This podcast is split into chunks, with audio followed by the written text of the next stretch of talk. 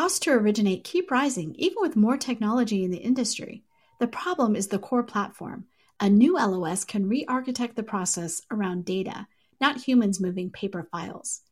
Vesta has built this LOS, and you can learn more at Vesta.com. Welcome, everyone. My guest today is lead analyst Logan Mohtashami to talk about the FHFA House Price Index, which hit an all time high, as well as purchase apps, inventory, and mortgage rates. First, here's a word from our sponsor.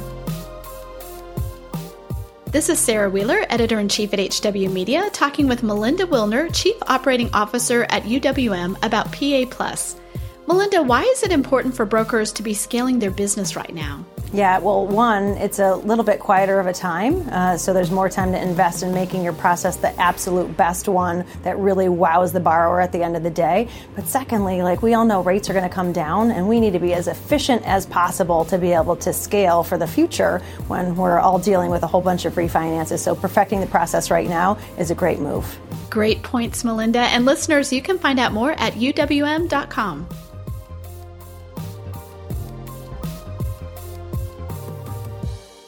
Logan, welcome back to the podcast. It is wonderful to be here, Sarah. And oh my God, I, the headline uh, home prices hit an all time high. What? How?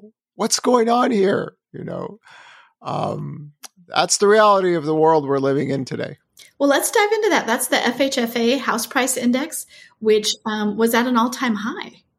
Yes, uh, and this morning, First American, uh, their home price index hit a new all time high. And, and again, there's there's a lot of different uh, home price tracking uh, uh, uh, models we have out there. Case Shiller, which will you know definitely Case Shiller will show some. It hasn't had a negative year over year report yet on just the monthly numbers, but it will have one soon. Um, Zillow, there's the NAR, which is actually shows a medium price year over year declines uh, very small, but you know medium prices you have to be a little bit mindful of. But in general, um, what happened, especially in the second half of 2022, uh, did not continue in the first half of 2023. And as we've always liked to point, uh, the housing dynamics changed starting November 9th, and the forward looking housing data pick that up. And now that we are, you know, June 1st, um, hopefully people will understand that tracking forward looking housing data is very beneficial because by the time you see the data in the sales report and some of the pricing, you are like, what? What happened? How is this? And, uh, uh, you know, we, we live in a society where a lot of disinformation campaigning is part of a business model. And, you know, this is why I've always emphasized reading is a good thing. We don't burn books in this country and people like myself and others, you know, we have to uh, uh, inform those who aren't uh, uh, informed because to me the the least informed are usually the the ones that these people prey on the most. So we are just pilgrims in an unholy land, but we try to talk with numbers. Uh, and try to explain things in, in a fashion that hopefully now people can understand why I focused at least on November 9th last year so much. And now we see some of the, and, and again, to me, it's still, it's the savagely unhealthy housing market, uh, very low level of sales, very low level of inventory. Uh, prices aren't uh, uh adjusting to, to get the scale demand of, of, of sales up, but uh, mortgage rates just dipped a little bit and and things stabilized from a very low level. I think that's the most surprising thing about this is like yes the headline is it was the highest ever but it's not like you see I mean obviously this is the opposite of crash but it's also not like you see like this huge demand it's just the fact that we have such low inventory correct? I I I think a lot of the misinformation in this country comes from people that say inventory is not low and they typically usually say the whole thing is just a giant Ponzi scheme. The Fed is manipulated. Well, mortgage rates spiked up in the biggest fashion ever recorded in history. Home sales collapse, and the and the the the asset price. If you're just focused on that, on housing, would require educated people with children to sell their homes to be homeless, which then their children will be taken away from them because the police will go, "That's not a good idea," and these are people that are working. It's it's a whole conspiracy theory that goes into crazy land. But here we just try to break it down to the simple answer: is home sales stopped collapsing. It collapsed in the biggest and fastest fashion ever recorded in history. And because the demand is stable now, that forces the supply question to go back into into uh, uh, vogue again. And then we're like, oh, okay, well, total active listings are still near all time lows. Monthly supply is still very low, and we're stuck in this marketplace. And then if you look at it in that light, then it really shows like who are the real housing data analysts versus who is the professional doomers, right? And uh, uh and now that we have close to eight months of data now we can show people, right? My, a, my whole thing is connecting the dots, be the detective, not the troll. And when the market turned, a lot of people didn't go with it because they saw the low level of sales and they just naturally assumed everything is 2008. And it didn't work because the credit models and the credit channeling of 2008 doesn't work. Um, and you really could show the inexperience by a lot of people on the internet whether they're stock traders or YouTubers or just grumpy old men. Grumpy old um, men, yes. It's just it just happened, man. It just and this is and for better or worse, this is the reality of the housing market we're dealing with. Not a rebound in demand like the Federal Reserve. We had another Fed members take about, oh no, housing's rebounding our life is going to get worse. You know, I kind of picked up on this when Kashkari came on CNBC and he said, "Oh my God, six percent mortgage rates makes our life." You know, this country should never be about old men, right? and uh, if old baby boomers are like panicking, man, just just don't don't don't do a government job then, right? You know, uh, you you you can't you can't live your life that soft all the time, right? So uh, there is no record breaking demand. Prices aren't escalating out of control. There's no rebound. It, it just it just it just makes the Fed members just look so amateur, right? We, we remember the housing bubble years, right? There was no core PCE or CPI breakout because it was rent. So if you're targeting home prices and saying that housing's rebounding and then there's a 10 year low in demand, it just shows that you're supposed to be a sophisticated person in reading data. You can't be that wrong and then publish a paper and go speak at a you know at a forum and say the housing rebound. And then everyone's looking housing rebound? Really? Right? So i am i am becoming less and less of a fan of the federal reserve because some of their takes are like second grade stuff now. So uh, uh, and again i've got a plan for them. So uh, i'm sticking to the plan and i've i've held on to it from the start that they're attacking labor and wages. And don't fall for any of the gimmicks uh, of home prices or you know uh, uh, we, we need to we need to we need to get ahead of everything because you know inflate. No, none of that's happening. Your own forecast even says it. So hopefully people could understand there's there's more at work here with the Federal Reserve.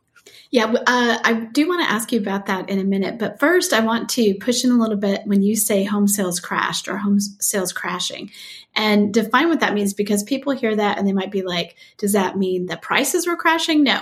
Does that mean the you know what do you mean when you say home sales crashed in the in this waterfall dive last year and be really specific about that so last january we started the year at 6.5 million monthly sales right so when i when i talk about monthly sales that's not the total sales number for the year but monthly sales went from 6.5 million and collapsed to 4 million in one year let's take a look at the housing bubble years which the peak was 7.26 million in 2005. Wow.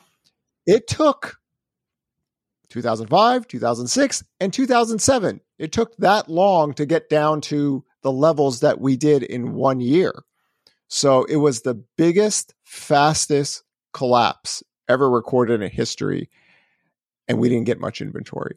You know, we look at Altos research uh, on the weekly single family, which is to me the most effective inventory channel work out there. Uh, we had 240,000 single family homes in uh, March of 2022. Uh, right now, we're uh, uh, 433,000. Right. Uh, so uh, in 2015, we were 1.1 million. Uh, so you can you can see the scale uh, difference in inventory back then and now. So even with the biggest home sale collapse ever recorded in history, even if you want to take the NAR data going back to 1982, traditionally just traditionally speaking, we're between two to two and a half million active listings. Okay, the NAR data is a tad over a million. So, um, yeah, it just it's this, it's one of these one of these concerns that I've had for a very long time. You know, Mike and I talked about this in a podcast that if you actually looked at inventory data for ten years, you're like, you know, this is going down uh, very slowly, and you know, my my whole all of my work in the previous expansion was that we were going to have the weakest housing recovery ever. Like sales, housing construction, all these things weren't going to get to levels that people thought. But years 2020 to 2024, if housing does break out during these years, as it should, we're not talking like anything that we saw from 2002 to 2005, but if it does break out, there is a chance that inventory can break to all time lows. And that's not a good thing. That's not a healthy thing for prices because you can have a situation, which clearly this is what we're dealing with now, even today. Too many people chasing too few homes. It's a supply driven market. It's not a demand driven market. Nobody would believe me because they saw sales rising. So they said when, when home sales crash, inventory will skyrocket, right? That's the conventional wisdom, unless you are a fraudulent, grifting housing person, which you're not. And if you read credit and inventory channels, you could see, boy, it's this is going to be tough. And hopefully now, now that home prices, FHFA, First American, they're at all time highs, people can understand that we're de- we're dealing with a different dynamic here in housing. It's not a mortgage rate lockdown, but it's just that credit channels in America, you get a home, you buy 30 year fixed loan, you stay in your home longer and longer, you don't necessarily sell to be homeless and your total housing cost is very low. So in a inflationary environment, which we are in, um, your house becomes the best financial asset on planet Earth, not because of prices, but because of your constant total housing cost versus your wages, which increases more during an inflation period. Sarah, it's not fair. It really isn't fair. When you look at all the global housing markets, that the United States of America had the best loan profiles ever recorded in human history. And then on top of that, uh, uh, your wages go up faster. And then your total housing cost, which was already low before COVID, got even lower.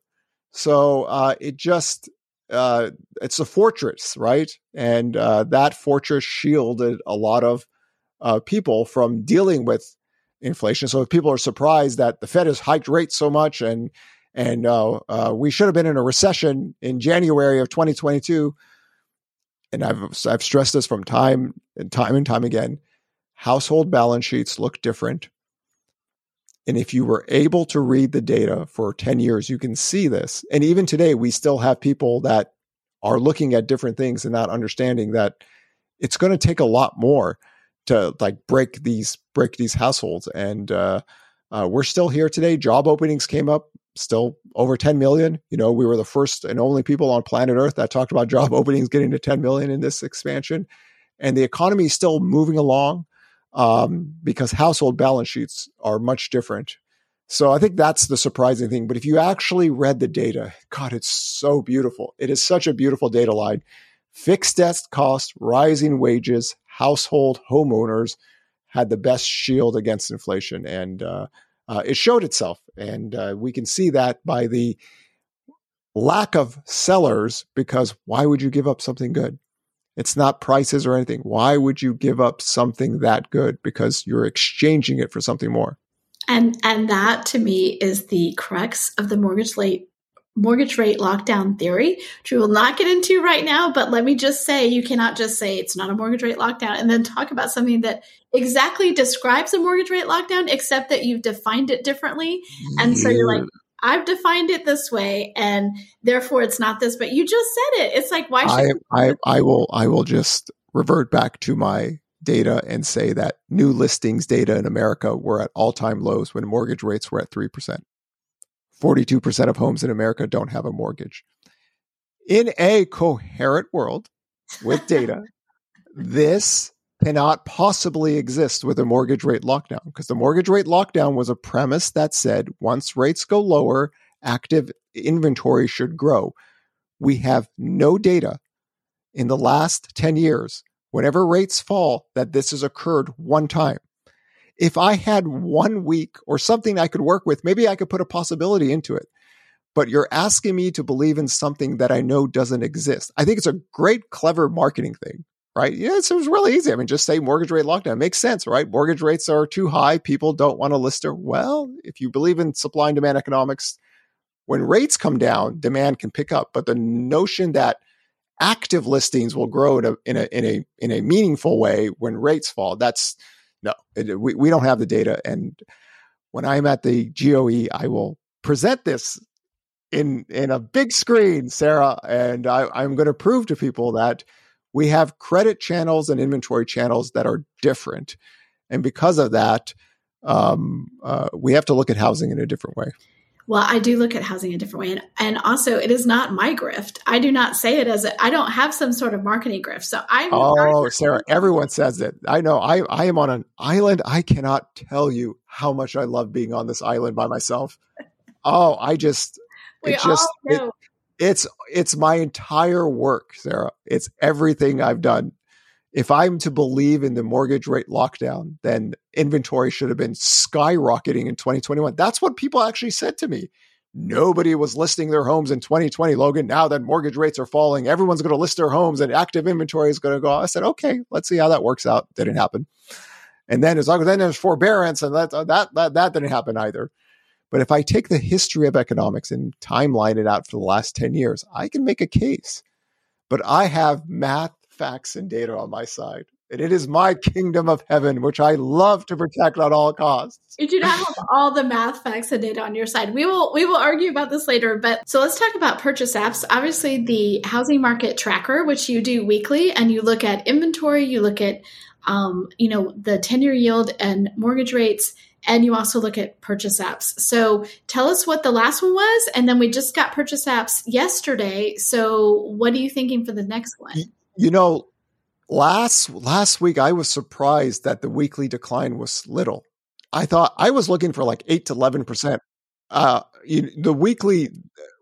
Uh, when I look at purchase application data on a weekly basis, I, I look at if it's negative or positive. Well, what's happened in the last few weeks is a 10 year yield has shot up. Mortgage rates went back above uh, 7%. In fact, we just hit a, a year to date high in mortgage rates. I had an anticipated like 8 to 11% weekly declines, and uh, it's been below five percent. Even today, it was three percent weekly declines. I was like, "Whoa, that's that's not what I was expecting." I was expecting high single digits, low double digits weekly decline because the speed of of rates were so much. Um, which then brings me back to the bar is just so low, right? The bar is just so low. We have so many more people working now than before that uh, it's been very hard for purchase application data to take another leg down. But now that we have, now that we're in June now, so again, I, I always wait purchase application data the second week of January to the first week of May. After May, total volumes falls. We've had 10 positive prints and 10 negative prints. So it's a basically a wash for this year so far. Um, and that explains what you know when I talked about we're going to have this big big sales report coming up soon, and then that should be the peak.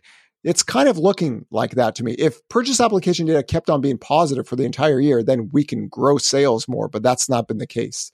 Um, we're just basically a wash at this point. This is why I don't believe, like when the Fed people say housing's rebounding, like it's this small, dude. Come on, really?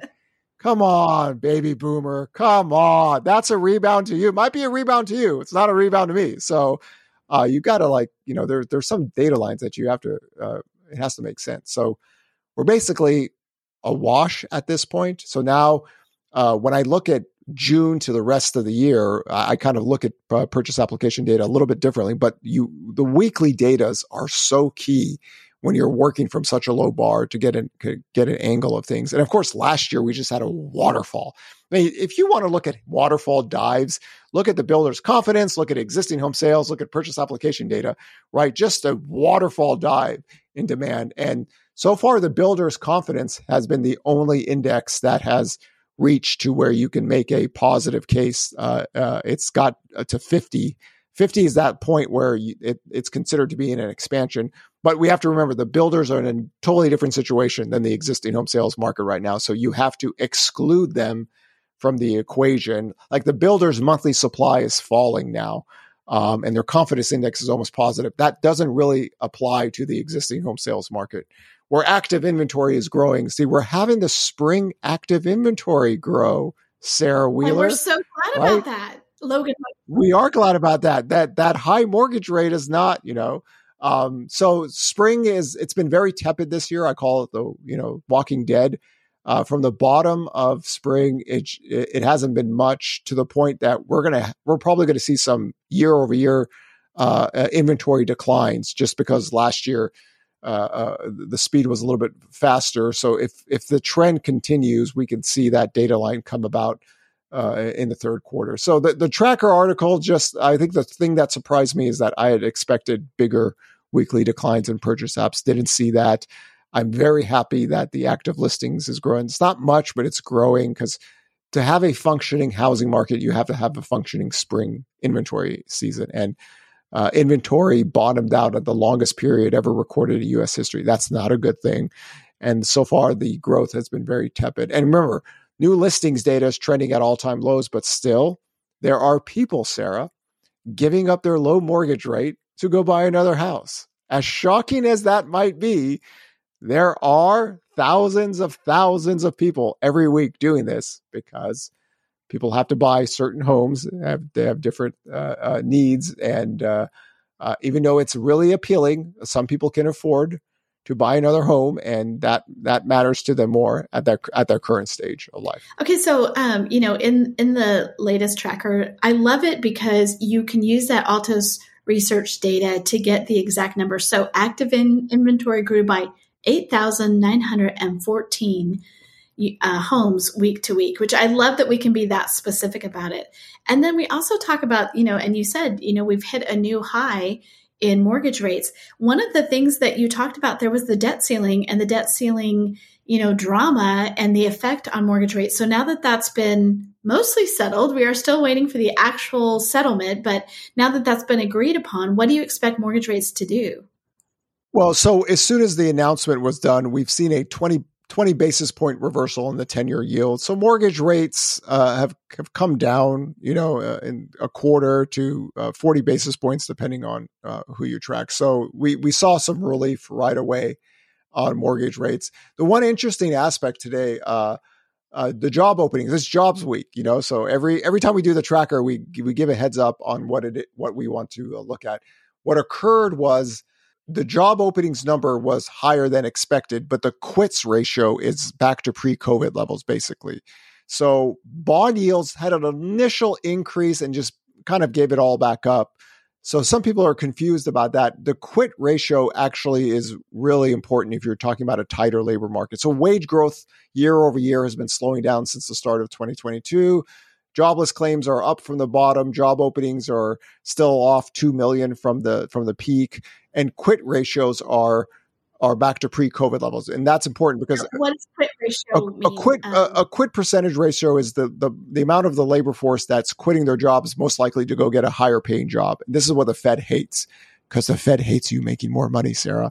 And because of that, the quit ratio is falling means oh okay, the market isn't as tight as it seems. So I think there was some confusion this man like trying to help people like you gotta I gotta follow the quits ratio and all these other data lines. And everybody's telling me it's the 1970s, it's the 1970s, Arthur Burns, it's destroy the economy. Destroy. Man, Sarah, there are some really, really, really dysfunctional men on Twitter. Um, but in any case, hopefully that explains why bond yields retraced a little bit back. Uh, um, so the job openings is healthy. And I believe that the Federal Reserve is using the job openings as total cover for everything. Like they don't believe you could have a job loss recession until job openings can maybe get down to 7 million. We're at 10 million.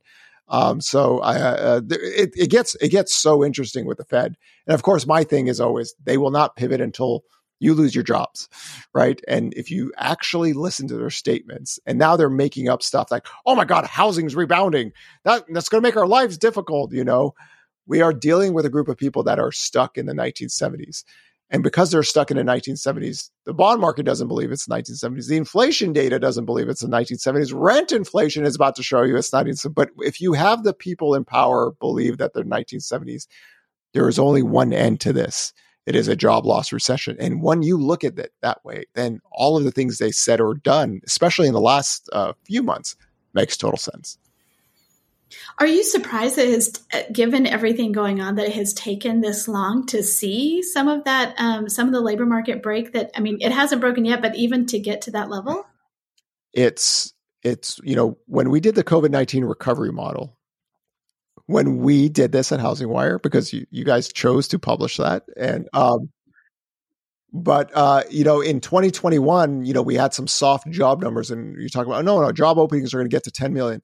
The demographics of the U.S. is different now, and why is that, Sarah? Because because no country has a Dorian Gray labor market, right? And uh, uh, people age, and they age out of the labor force, and then they die. This is the reality of the world. If people don't like me saying that, tough. Um, and uh, when the baby boomers leaving, you need labor to replace them. There's parts of the United States of America that don't have a lot of younger people in them. There's like seven areas of the U.S. that have a lot of younger people, but it, it's not basically evenly distributed. So uh, it's harder and harder for some parts of the country to get labor to replace the older people working. So uh, the labor market being this firm is is not is not an, uh, a surprise to me. It's basically my whole baseline work. Uh, the the consumer balance sheets being strong is not a surprise to me because that's been my baseline work.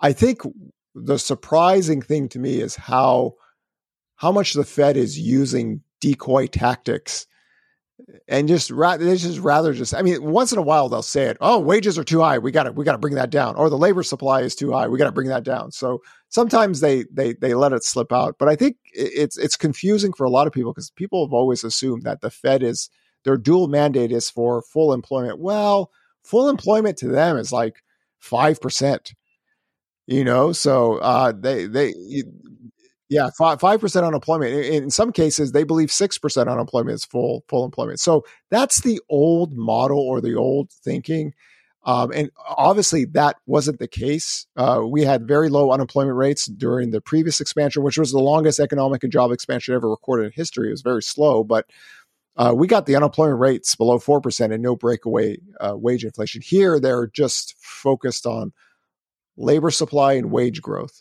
Uh, and if you just look at it in that, just kind of ignore everything else, then it makes sense what they're doing.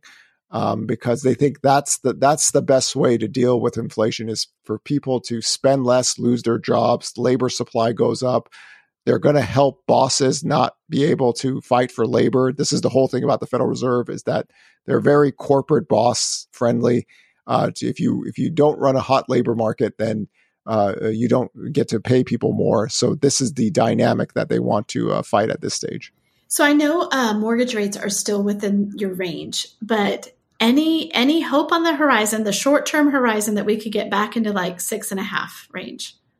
Yeah, I mean that's the the odd part is that I almost got to the seven and a quarter uh, peak, but it was for the wrong reason. Uh, I pegged the four and a quarter 10 year yield to get to seven and a quarter, but the spreads have gotten so bad after the banking crisis. So to, to me, the, the big variable change of 2023 was things were getting, things were okay before the banking crisis. They got worse. They got noticeably worse after the banking crisis. So because the spreads are bad, uh, it actually forced my peak rate to get up there sooner, even though the 10 year yield was about 40 basis points off of the four and a quarter range. So, uh, I don't know. It just, the 10 year yield can go down. Mortgage rates can get to six and a half percent. That's, that's not an issue. The question is, are we just going to be dealing with a, a higher normal spread for the rest of the year because the banking crisis is still here and credit is getting tighter and in that environment, does the spreads get better? No, you know, we haven't seen that yet. So we'll see uh, when that occurs. I mean, at some point, the Fed does cry uncle. And then, you know, because the spreads are already bad, historically, they would, in theory, would get better at that point. Uh, but we're not there yet. So it, it gets it gets it gets very interesting on that aspect because we've had I, like I've always said, the, the, the mortgage market of America resembles like a third world country. It's very dysfunctional. It's very stressed. It doesn't resemble a country that's the most powerful economy in the world. And uh, um, uh, it, it's the Fed never talks about it, right? They're just like, no. I mean, the Fed, the Fed, only things they're talking about, oh my God, people are buying homes again. That means they're having sex, they're having kids, they're going to buy stuff. No, stop spending, people. I'm an angry baby boomer. I have to destroy the economy. You're ruining my life. So oh, they're such babies. Such. Really My like. God, I'm just I'm there's there's a point to where you look so absurd to to call that tiny little rebound a rebound. Look at that. You see that? 10 year low in demand. Oh no, that's going to make our so. I, well, we will thank you so much for being on. I know that we still have jobs reports, uh, some more job reports coming out this week. We'll uh, circle back with you on that. You're going to be looking again at inventory this weekend see what that looks like. Um, so thanks for being on, guiding us through this, and I will talk to you again soon. Yes, it is a pleasure continuously destroying your mortgage rate lockdown premise. And by the way, for the gentleman that says it's a demand lockdown, okay, a demand lockdown is not a mortgage rate lockdown. The mortgage rate lockdown was a premise that was used. In fact, Sarah, I, I don't know if you remember this because I don't think uh, we were working together. One of the first articles I wrote for HousingWire came on January 7th, 2020. It was it, it was a straight shot at the mortgage rate lockdown premise. And if you think about it, you know, during that period of time, mortgage rates really fell and inventory didn't really grow. So I encourage everyone, if you really wanted to know my core beliefs, there's an article that says, why are people living in their homes longer? Hashtag with HousingWire. I take a shot at the mortgage rate lockdown then. So I'm just being consistent with my work for the last 10 years. And you, Sarah, Sarah, you, Sarah, are trying to break my relationship with my uh, economic modeling for the last 10 years. And let me tell you something that's a hard relationship to break. Logan, you don't want to be the old and slow one. If the entire world is moving around your island of what you think is the mortgage rate lockdown, do I look like someone that is afraid of taking on the entire world? no. I welcome it. So, okay, well, I and the entire world will take you on. Okay, Logan, we're out of time. Thanks again.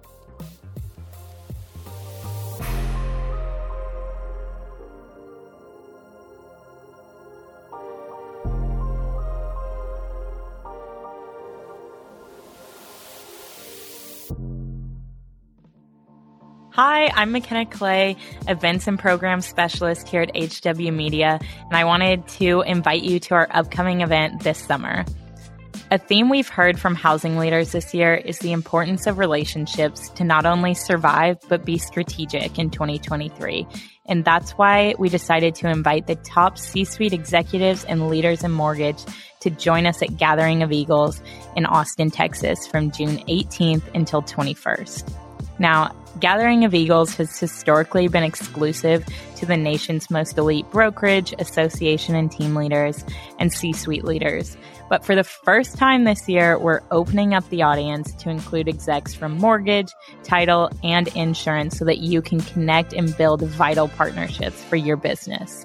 If you want to learn more, visit the events page on realtrends.com and you can get registered today to come hang out with us in Austin.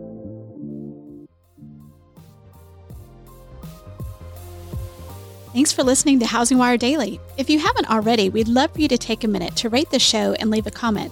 And make sure to tune in tomorrow for more news and insight